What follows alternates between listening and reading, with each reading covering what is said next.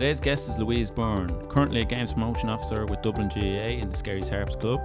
Louise graduated with a Masters in Strength and Conditioning from Carlow I T and is passionate about sport, has huge experience in areas such as coaching, coach education, S and C, and is also a performance analyst with the Kilkenny Senior Hurlers. Today, some of Louise's key messages revolve around catering for the needs of what's in front of you and the importance of being able to adapt as a coach, being child-centred in your coaching, and also how the child can be a teacher. I really enjoyed the chat today, something for coaches of all levels in this one. I hope you enjoy.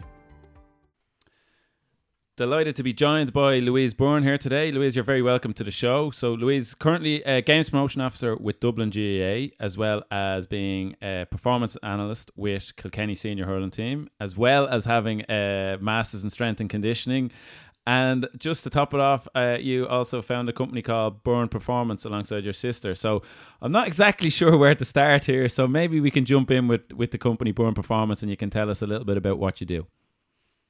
Brilliant. Uh, thanks, Stephen and Niall, for having me on. So um, I suppose Byrne Performance, uh, myself and my twin sister, Emma, um, have set it up there just in the last two or three years. So probably just based around in terms of just providing sports services to club teams and county teams. So a few areas we'd focus on would be fitness testing, uh, performance analysis with different teams, um, video analysis, stats kind of in there. And then just kind of a little bit of coaching workshops and, and different things like that too. So in terms of just sports consultancy, and a little bit of G P S analysis also. So so you're trying to offer like a, a one-stop shop that you can provide everything to uh, to a club or a team, if that makes sense? Yes, so just a little bit of assistance where, where people might need it. And we felt maybe our skill set in terms of the different experience we've had to date might assist different club teams going forward in terms of background or kind of performance. Okay, so you've mentioned loads of different things there that I'm familiar with, but I'm conscious that some of our listeners may not be. So talk us through, uh, say to, say that I am a adult uh, senior team, that I come to you guys, uh, G A A team, and I come to you guys and I say, right, I want a, give me the give me the full package, um, talk me through the process, how that works, what exactly you do. So you mentioned G P S, you mentioned an, uh, performance analyst, performance analysis, sorry, um, you mentioned uh, fitness testing, stuff like that. So talk us through that sort of full package that, that you guys would do. Yeah, so it's trying to cater, I suppose, with the team that's in front of you. So every team's different in terms of their level, maybe the resources they currently have, uh, the level of players. So you're trying to suit um, your services to the players themselves and what they need. So again, sometimes it's maybe just advice on a consultancy basis, a bit maybe a lot of areas they could maybe put into place themselves. So it could be um, basic ideas of maybe starting to interpret stats, maybe getting somebody in their club Um, to start a pen and paper. And again, it's just to suit the team, so it doesn't necessarily have to be myself or Emma providing it. It can be trying a little bit to use what they have on the ground as such first and foremost. And then in terms of, I suppose, each element, whether it's fitness testing they want or if it's performance analysis, it's to try and cater for the team that's there. So again, it could start off in one sense and could, could change a direction then, again, depending on the time of season, depending on the type of team you're you're working with also. Okay, so that's really interesting, though, that you're not trying to go in and do everything for them. You're actually trying to empower them to become better in what they do themselves or to become that little bit more self-sufficient. Definitely, because I think a lot of people, if they just look into their own team, um, even their players themselves, a lot of them can be in third-level education and a lot of them have the skill sets that can really benefit the team. Maybe it's just putting a bit of thought behind it and a process and a structure Um, to work on that and work at what they have and even the resources they have themselves. You see some of the, the G A A teams themselves having uh, gym facilities or maybe a balcony that they can easily utilise a, f- a video session or um, from, and even I suppose long term nearly trying to reduce costs in terms of maybe injury and preventing injury and different things like that. Okay, that's really, again, really interesting that, that, that to try and bring people in and, and, and empower them. Um, You have your Masters in S and C, you're accomplished analyst, uh, and, and obviously you're coaching full-time in your role. So you have a very unique perspective, I suppose, on how maybe all of those things fit together. So the, the fitness element in terms and, and strength in, in your strength and conditioning, as well as where performance analysis comes in, and then how that fits into the coaching model. Could you maybe talk a little bit around that in terms of your own experience or your own thoughts on that, how they all fit, would fit together? Yeah, so I think um, it was always an area I was interested in terms of coaching, but I think all of them areas feed into my day job as such in terms of as a G P O uh, with Dublin G A A. So in terms of even in a school, you might not think performance analysis is, is applicable there, but you're still using your coach's eye to maybe see a child and maybe the process of of them trying to do a solo or a row lift. There could be one aspect of that that's letting them down a little bit and they're finding it difficult. So I suppose using your coach's eye to try and assess that and to try and get the best for the child. And I suppose even bringing it back then again, maybe if they're trying to do a row lift and actually can't lunge properly or do a fundamental movement, it's going to be very hard to build the sport skills on top of them. So I suppose I'm a big advocate of fundamental movement skills first, and then obviously building on the sport skills after that. So I think trying to even empower others and educate maybe teachers you're working with, coaches you're working with about best practice in terms of working on fundamental movement skills and skills, and then also even the fitness side of things too, because children maybe aren't as active as they were years ago. So that's a big area and a big challenge for coaches um, to try and ensure that they're getting physical activity. And I suppose if you have them for sixty minutes, that you want it to be maximum activity levels and also fun and engaging, but also then encouraging them to practice at home. So if, if you have them for one hour on a Saturday, you want them to replicate some of the activities that's fun and engaging for them and child specific, that they can engage with them throughout the week two or three times. And again, hopefully you're engaging the one child, but then the knock-on effect of maybe engaging with their siblings, their parents, and your one hour session could influence and expand to a greater audience then in terms of if it's best practice. You mentioned, uh, I, I just have to jump back in here because uh, I don't want anyone uh, thinking that you're doing uh, performance analysis on your on your nursery kids and stuff like that. So you talk about your coaching eye.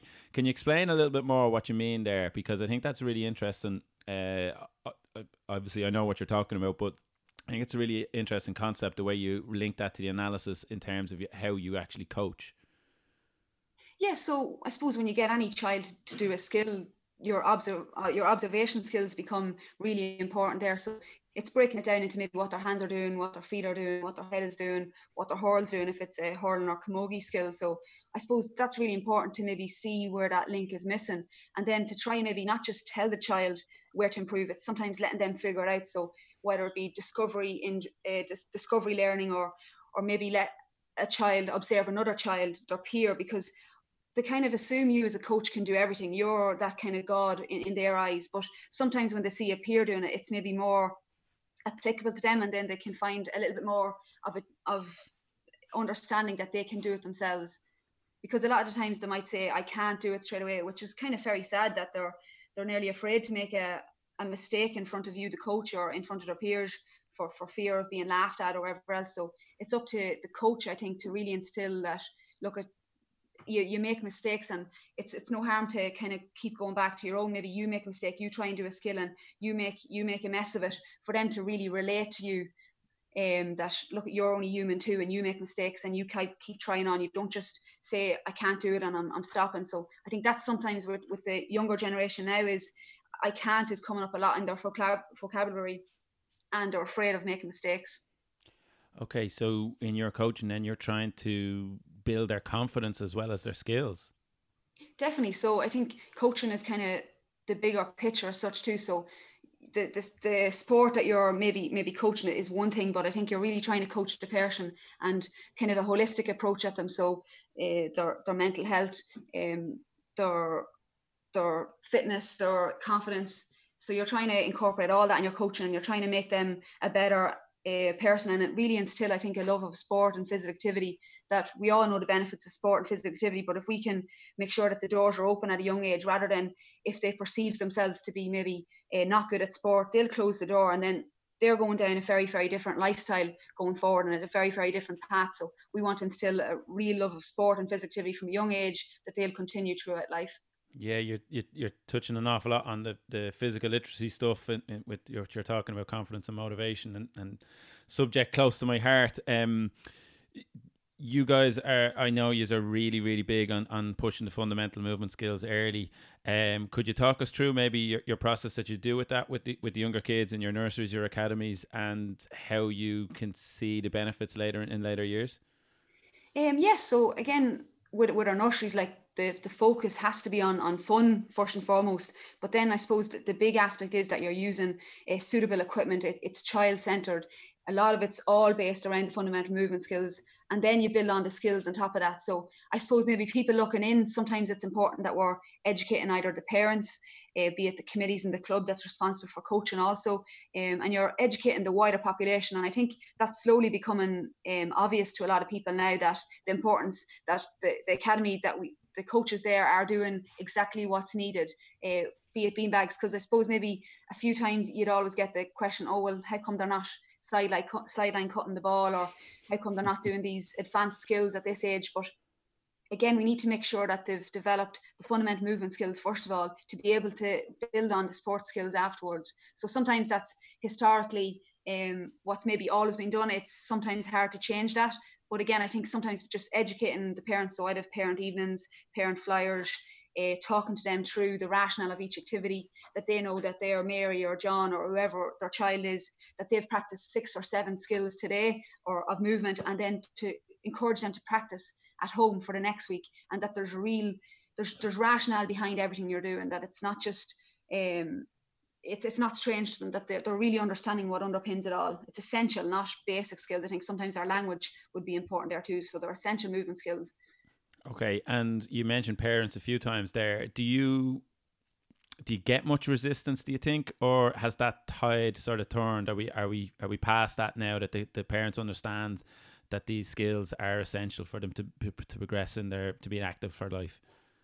Yes, I think like with workshops, I think parents are understanding maybe the sedentary behaviour of a lot of children nowadays too, um, in terms of even being allowed to run on the yard. So I think once you explain that out to them, that look, they're not being as physically active as maybe we were when we were in school, or or, them, or themselves were. So it's important that it nearly needs to be taught now, um, in terms of, and the nursery is a prime opportunity in terms of you're dealing with children from the ages of about four to seven roughly. And again, then keeping working on that throughout the ages, that you don't just stop and you move on to the skills, that it's always reinforced uh, constantly throughout their coaching journey. And again, I think if we can get the parents educating on that, and their buy-in, I think is crucial, that they can actually work on at home flexibility exercises. And again, you're just you're just hopefully enhancing that child for, yes, we're, we're G A A coaches and we're, we're hopefully stick with G A A, but if I was to meet some of the children that I'm currently coaching in my nursery, or that maybe that they're still involved in sport and physical activity, uh, long term would be my goal as such. Yeah, no, one hundred percent. I totally understand what you're saying. And it's good to hear that the, that you put so much work, I suppose, into the education of parents and making sure they understand uh, what it is you're doing and why you're doing it. And I suppose that's something that we all as coaches could, could pay attention to, because it's something that we could all learn from. You talk about trying to get the kids to practice, to want to practice themselves at home. Give me a practical example. There I am. Uh, I have a group of eight, seven or eight year olds. How do I get them to practice at home? So I suppose it's probably getting to know your players and kind of asking them and empowering them. And a lot of the times they come up with different activities. So like I suppose a really simple activity could be a catch, but you're trying to then really see what, what they're doing at home, whether it's Fortnite is the biggest popular Um, game or whatever the case may be, or or TikTok and all these other things that are probably I wouldn't be that familiar with, but to in, incorporate the floss into flossing and then catching, or the dab or the whoa and all these movements. So I'm learning, the children are nearly teaching me in terms of what's down with the, with the children in terms of lingo and the the new common phrases. And again, if they're practicing the catch at home and they're doing a little TikTok dance or whatever else, and that's their homework for next week, Um, and engage them in that process. And sometimes they come up with their own moves, and then next week in class we we offer like five or ten minutes of the class, oh here who, who was practicing their skills, let's see their movement, and everyone else tries it. So maybe then you're facilitating them and empowering them to take ownership, and they're racing out the door to tell you their new one, or they see you when you're packing up the car for another class, I was doing this one, here's what I've done, Louise. And it, it's great to see that they're actually thinking about it and being uh, creative, and children are very creative if we just give them opportunities to be so. Yes, yeah, so you're just basically, again, it's coming back to empowering them to be, uh, to experiment, to try something new, and to, in, I really like that, uh, the way you put it there, to put it into something that they're familiar with or that they're into. So whether it be trying to do the floss while you're doing a catch or whatever it may be, that's that's that's really interesting uh, take on it, I think. And so just getting to know your players more and, and, and the children themselves. And I suppose maybe there you mightn't have the, the most talented children coming up with the most creative um, idea, but you might have then the most, the, the child who's maybe a little bit reserved. You're slowly then increasing their confidence, and you're trying to maybe pinpoint the child who's very quiet in class, and maybe you're going over subtly and giving them an idea, and then you make sure that they're comfortable in practicing the skill on their own, and maybe giving them a little bit of advice. And then all of a sudden then you're maybe getting them in twos or threes, a small group, and then two or three maybe uh, quieter children that's a little bit more reserved and maybe lacking a little bit of confidence, and all of a sudden then you're putting them on a pedestal for other children to learn from each other. And I suppose that's life lessons as well, that they're a class that you can't just have the two or three talented children taking over and and um, kind of running the class as such, that there's a place for everybody, and they, from from every child develops at their own rate. So it's just giving them the opportunity to to excel and to thrive. Yeah, no, it's it's commendable. So fair play. Um, and just bringing that, expanding on that from what we talked about at the start, bringing that into then your older age groups or your more sort of, let's say, adult teams, or even t- edging towards the the elite, or the, the those who are putting more emphasis on winning. How do you see the this S and C, the analysis and the coaching all linking together? Or does it still happen in its silos? So the S and C has ten minutes for a warm-up or a gym session or whatever, and then the coach takes over. Um, where does the analysis fit in? Is it all linked, or, or are they in, still in those sort of separate silos? I think what you'd want to get to is that they're all linked in together, because at the end of the day, the players are at the centre of all this. And um, I suppose if everybody works together in a team environment, that it's it's cross-linked. So maybe then in terms of video analysis and stats is linking in with the medical team, that if there's an issue with, with running technique, or the S and C coach can try and uh, adjust uh, sessions based on maybe the player's G P S. So it's like a small cog in each area is linking into the bigger picture for the benefit of the player. So even then, players are quite time poor, so you're trying to make everything as as small and as and, and as as snappy as possible, um so that they're not spending a huge amount of time uh, reviewing clips. It's small, it's snappy. In terms of then their S and C, that it's appropriate mon- monitored for them. Um, so again, it's it's all the one picture, and again, it probably buys into the philosophy of the coaching team as well around them. Everybody works as a team together for the benefit of the players, for them to thrive, and every row rowing in the one direction. Um, yeah, no, I, I fully agree with everything you just said. And do you think that's actually happening out there though, or is it very much that you have your S and C expert in one side, your uh, performance analysis expert on another side, and your coach somewhere in the middle? And the reason I'm asking, because I think you have a unique perspective, because you do all of them, uh, and I'm just curious on, on what you think is, is the st- current state of play is out there. Yeah, I suppose it would probably depend. Like even I suppose maybe when I look back into maybe club teams I've been involved in, they might not necessarily have a person each of them roles. The one person sometimes could be trying to do the two or three roles there. Um, but I think again, it, it, kind of empowering others again, and educating people that this is, is best practice going forward in terms of helping each other, so that if there is a person doing S and C and a person doing video analysis, that that they actually are communicating with each other, uh, no different than the coaches communicating with everybody, and asking the players as well that maybe if there's a big focus on S and C in the session and they want to do skills, or they feel their skills are lacking, that to have that uh, platform there or forum that that can be addressed, and then that subsequent trainings can be adjusted to again suit the needs of the player that's involved there. Okay, so yeah, you, basically you, if people are talking to each other and working together, it's going to be way more beneficial for the players uh, throughout the whole process. Definitely, and they're the centre of it all. So again, they're the focus of everybody. Should be their one focus should be on that player thriving in, in all areas of, of their game, whether it be skills, whether it be um personal development, whether it be S and C, whether it be video analysis, whether it be tactics, that the player is central to it all. So if everybody works together and they're not trying to say, here, more time spent on mine or not, it's it's give and take at different times in the year also. Yeah, and you've talked about player, the player being the centre of the process several times so far. Um, it's obviously rooted pretty strongly in your own coaching philosophy. In terms of how you educate others, in terms of your coach education background, is that something that you try and get across as best you possibly can? Or is it a case that uh, you have to sort of start slowly and, and, and let people come to that realization themselves? Yeah, I suppose, again, I probably mentioned it there a few minutes ago there in terms of telling. I don't think telling works um, as well as them kind of understanding for themselves, or you're kind of painting the puzzle for them and all of a sudden then it kind of clicks. So I think in a terms of, of coach education course and everything else, you're giving them, you're trying to give them data also, and then you're trying to maybe get them reflecting on maybe their own sporting um, past, whether they've played, whether they've coached, maybe let them think of, of a coach who's made a, a really big influence on them. Um, maybe if they were a player in a situation and what they experienced, be it good or bad, and let them learn from them and reflect from past experiences to try and then, obviously each each person's individual coaching philosophy will change dramatically as well, and, and should continue to change as well. So again, if they can come up with their own reasons from maybe the past experiences, plus maybe best practice, giving them a little bit of information in terms of best practice and stats and research, and then to try and get them really understanding that maybe as a club ethos, this should be the case, that we're not expecting players to play up, and then players at the age group that they're playing up, they're not getting a game at their own age group too. So it's all these sometimes politics in clubs also. Maybe it's always been done this certain way. So it's important that the new coaches coming through sometimes are the ones that can actually change this if they have the right coaching philosophy and kind of ethos at heart for, again, the, co- the player to be at the centre of all this. It's not uh, Mary's team. It's not uh, John's team. It's the, the club's team or the county's team. Yeah, so, and again, you obviously place a huge amount of importance on, on continually educating and improving, uh, even just looking at your own background.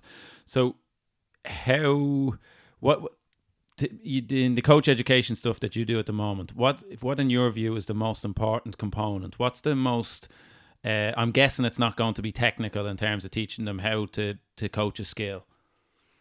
Yeah, so probably... I think debriefing. So I suppose even it goes back, probably back in two thousand eleven, I think I did my award two up in Ulster G A A, and um, I would have got feedback on your award two. So it was fitted at the time. And then you have a good, I think it was forty-five minutes of a debrief session. And, and I suppose even to this day, that debrief session, I think has done wonders for me in terms of my, I think my own coaching and the way I was doing things, the way I was saying things. So I think that debriefing aspect can't be overlooked. Um, so even on a course, if you're giving everybody the opportunity to coach, even if it's only five or six minutes, even if it's only coaching in, in a group of two or a group of three, getting them, first of all, probably asking the right questions for them to reflect on their own coaching a session that they've just done, maybe the questions they've asked, um, and then maybe getting others to also, in a positive environment and frame it correctly, to kind of peer review each other also. And I think that's where relearning occurs. You can go to all these courses, and if you're just writing down the drills and, and taking it in and being a one-way system, it's not going to be, a, I think, a huge value of learning. I think the real value is maybe taking what you learn in a course, um, maybe putting your own little slant on it, trying it out with the team on the Wednesday evening, the Thursday evening, and then reflecting it, reviewing it, and changing it as you go along. And actually trial and error, I think, is the real chance of of learning and, and becoming a better coach. So the first step, have that bit of courage to try something new, to try something different, and then reflect upon how it actually worked or how you feel that it worked. Yeah, so g- giving them the opportunity first and foremost, and and then again, kind of giving them maybe little areas to improve on. And again, you're not, it's very, um, some people feel very conscious in terms of getting up in front of a group and coaching. So again, it's giving them the confidence, and then again, letting them review themselves first of all. And then it's obviously always positive as well. And, and it's kind of areas to improve and, and small um, things that can work on going forward. Okay. So how... loads of people that we've had on the show talk about their uh, reflection and how they how they reflect on their own coaching sessions and reflective practices they try and get their players to encourage. I have two questions for you on it. One, how does that look for you? Is it a case that you just have a like, little checklist at, afterwards? Is it written down, or do you just go through it in your head? And two, how do you try and encourage it within the athletes or players that you work with? Yeah, so I suppose reflective Uh, practice, I suppose, as a coach sometimes is, is instilling that. Maybe if there's a panel of five or six coaches, I'm talking maybe a club team here, and there's five or six or seven coaches, that they're maybe each person takes a drill or, or an activity as such, and then they're each reviewing it like each other. Maybe your explanation wasn't was, was went on too long, they didn't get active for two two and a half minutes, maybe that was too long in terms of people sometimes get sidetracked and maybe talk too much. So again, we want our players engaged as well, and maybe asking the right questions of the players, and instead of the coach telling, I think letting the players figure out for themselves what uh, little tactic would they put into this game, how would they change the game, how would they make it harder, how would they make it easier, and empowering the players to do so, um, in terms of the coaches maybe reflecting on each other, but even I suppose um, listening to sometimes coaches' feedback. So maybe I suppose, I don't know, but when I, like people probably people watch, but I like when I go to a match and I'm not taking stats and I'm not in the nitty gritty of, I can't really switch off, but I continuously am uh, I'm drawn to the coaches' feedback. So in terms of, sometimes you hear coaches giving feedback to players at any age, and it's like they're sitting sitting watching the Sunday game. They're using the same phrases that you'd hear on the Sunday game on a Sunday evening, um, and you're kind of thinking, what benefit is that to the children themselves?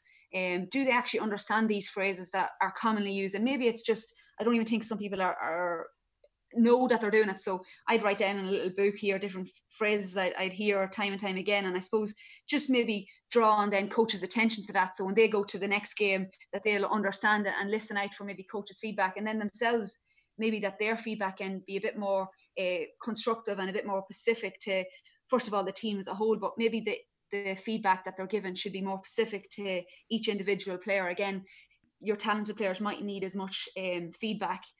Maybe your middle players might need a bit more targeted feedback for them to improve that, maybe their decision making, maybe their, their choice of, of skill that they used. So again, I think that's coaching, and then you're trying to educate them in terms of deciding on when to use each skill in the match. So they're well equipped with a lot of the skills, but maybe it's their decision making that's the one thing that might. So even pausing, I suppose, pausing in a game and asking them if they give away, give away the ball, what could you have done differently there in that situation? And maybe let them replay that movement rather than just taking the ball off and say they overcarried or something like that. You give them again and say, what would you do differently this time? And they might then take the four steps, and that's kind of them thinking this is the right thing to do now going forward. So we, that's probably more so then on the player side of things, then getting the players to reflect in action on the training field what they do differently. And I think that's challenging them in a way. But again, by you picking out on one player to do that, your your the other players on the group are also learning as well from it. Yeah, no, I, I really like the way that the that, that's a real practical example. Stop the game and use question, ask questions. What could you have done different? So it's not um, it's not challenging. It's it's it, or sorry, it is challenging, but it's not that you're giving out. It's just asking the question and allowing them to to hopefully give you a the response that you're you're hoping for, or that that uh, that you think will help them improve. You mentioned language there, and I think it's fascinating the way, I'd love to see that book. I bet you I could uh, uh, guess a few of them that would be in there myself. Um, how important then is that use of language? Uh, and I'm thinking now, you have me thinking, a group of a group of coaches working with a a, a juvenile team or a, or a or a kids team in, in any sport. But if there's five or six coaches and they're all using different phrases and stuff like that, that's going to get confusing for the kid, yeah?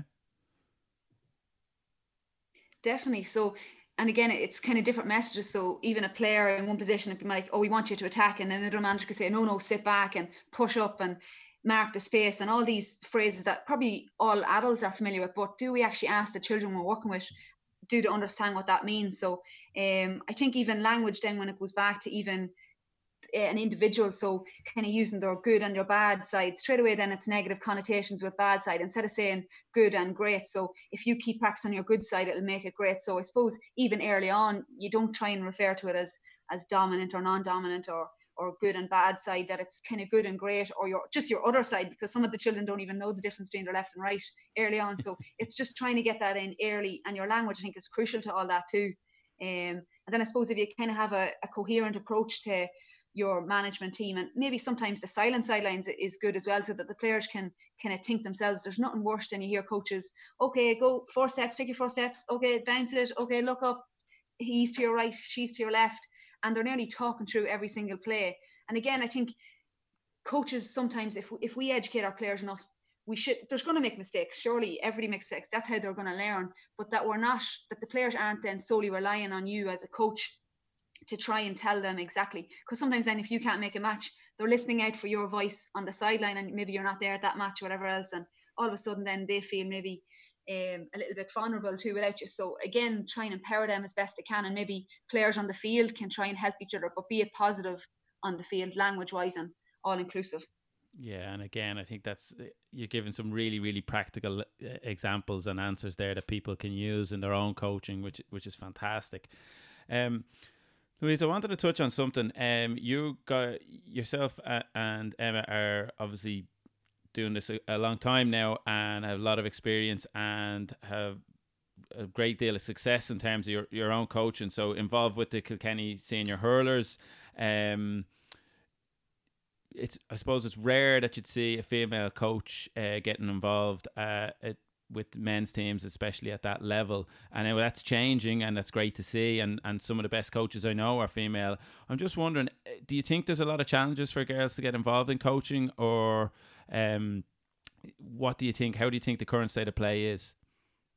Um, I suppose if it was to bring it back to the club, I suppose first and foremost, for instance, let's say the under eights would be the first teams that comes out of the academy. So probably at under sevens, you're trying to kind of um, pick the, the group of coaches that's going to lead the boys and the girls team in. So it'd be football and hurling for the boys, and it'd be uh, ladies football and camogie for the girls. So I suppose when you put out, there could be maybe sixty, seventy children, maybe thirty or forty boys, thirty or forty girls, and they're kind of, they're separate then at that stage. And you'd, you'd send out a little uh, sheet, and you could have maybe like thirty-five names for the boy side, and then you'd literally have about three or four names putting themselves forward for the girl side of things sometimes. So again, I think it does come back to maybe confidence a lot of the time too. So I suppose that's just maybe in, in a club setting. Um, but I suppose even, I suppose I was probably lucky in a way because I had Emma alongside me, and I suppose we pushed each other in terms of maybe going out of our comfort zone. Um, the course we did in I T Carlow was sports management coaching, and on the G A side of things, there was only four girls out of a cohort of about thirty. Um, and even in college, and I suppose um, would have played loads of sports, but would have got involved with coaching the men's intermediate team. And again, um, I suppose that was a really great opportunity for us um, to to increase our coaching experience as well. And again, like, the boys and, and the players we were over at that stage too had no problem with us coaching. Like, once you're doing your job, that's bottom line. I think gender is irrelevant. And I suppose feeding into the Kilkenny, like Michael Dempsey in I T Carlow then would have given us that opportunity to get involved there. Um, we had a, a module of, of sports performance, uh, video analysis, and it was something that really, I suppose, interested me from an early age in terms of just even reviewing my own my own games or whatever go, growing up. And then we had to pick a team, and we picked the Sigerson team at the time, and Michael Dempsey's brother Sean would have been involved, and we had to do one or two games, and we ended up doing the whole season of games from the Byrne Cup right up to uh, Sigerson. Mm-hmm. And uh, we would have done a little dossier up, a report, and um, Michael Dempsey would have seen it, and that was kind of it then. It, we, from there, and we're in there since, I suppose. Um, and he's been a huge mentor for us also, and even in college, I suppose, put your hand up for different opportunities. So we volunteered to fitness test various inter-county teams, mainly male teams, to be honest. Um, and that gave us a good skill set in that area as well, and probably really pushed us then to, to do our further education in, in terms of a master's in strength and conditioning then. But I think, I suppose I did, I was I probably unfortunate in terms of I had Emma alongside me in terms of pushing us forward. Um, I think the challenge is only there if you let them be challenges, I suppose. Um, again, I think there's there's so many really, really good role models in terms of like Maggie Farrelly refereeing, female refereeing, refereeing in the men's games, Anne Downey, Paula Cunningham. There's there's some female there coaches, but I think maybe the pathway there, if if they're just encouraged and supported from, from grassroots right up, and that it's the norm. So I think even in some of my schools there, there was a little questionnaire done, how many female coaches had, let's say, the boys got in, in the school, and none of them, I think, I was the only, let's say, female coach that they nearly had um, experience with. So again, I think it is slowly changing. Um, and again, hopefully, hopefully it'll improve.